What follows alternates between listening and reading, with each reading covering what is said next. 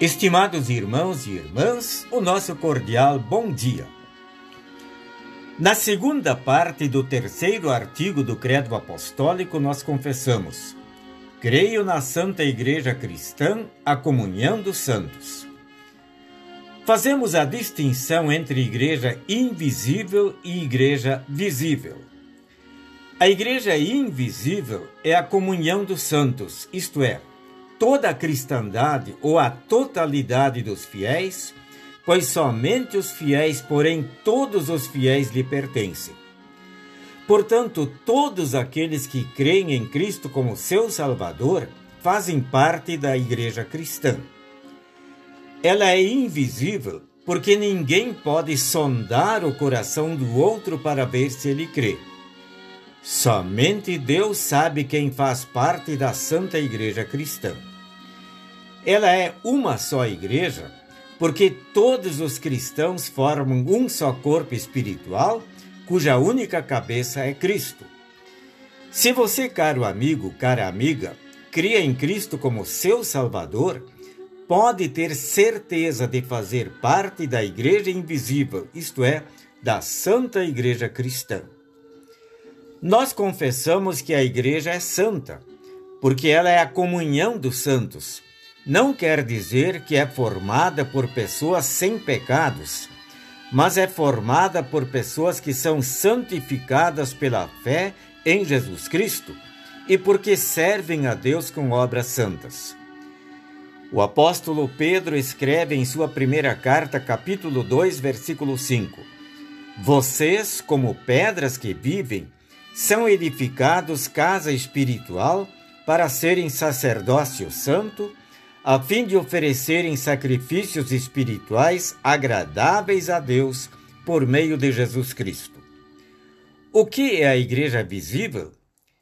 é o conjunto de todos aqueles que confessam a fé cristã e ouvem a palavra de Deus, entre os quais, além dos verdadeiros cristãos, podem haver hipócritas.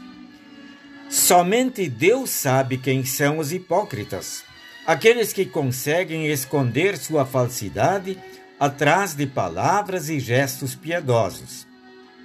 A nós não cabe fazer julgamento mas Jesus, que conhece o íntimo das pessoas, pode dizer, repetindo um texto do Antigo Testamento: Este povo honra-me com os lábios, mas o seu coração está longe de mim. A palavra igreja se aplica também a denominações religiosas, por exemplo, Igreja Luterana, Igreja Católica, Igreja Presbiteriana e assim por diante. A congregação, igualmente, é chamada de igreja. Congregação é o conjunto de todos aqueles que se reúnem numa determinada localidade para ouvir e praticar a palavra de Deus. Só para exemplificar, Congregação de Itajaí é denominada, denominada Santíssima Trindade. De Balneário Camboriú é Esperança e assim por diante. A palavra igreja também se refere ao templo, a construção onde se realizam cultos, batismos, santa ceia e reuniões. Estimado amigo, estimada amiga, que está acompanhando esta reflexão, certamente você faz parte da Santa Igreja Cristã, a igreja invisível pela fé em Jesus Cristo, e também pertence a uma congregação cristã. Eu incentivo você a orar pela igreja, auxiliando-a na medida do possível, dando testemunho onde e quando puder, podendo ter a certeza, conforme garante o apóstolo Paulo, que no Senhor o nosso trabalho não é vão. Que assim seja. Amém. Obrigado, Senhor pelo privilégio de pertencer à Santa Igreja Cristã por meio da fé em Jesus Cristo. Abençoa-me para a fé ser preservada e fortalecida, a fim de continuar sendo membro da tua igreja. Amém.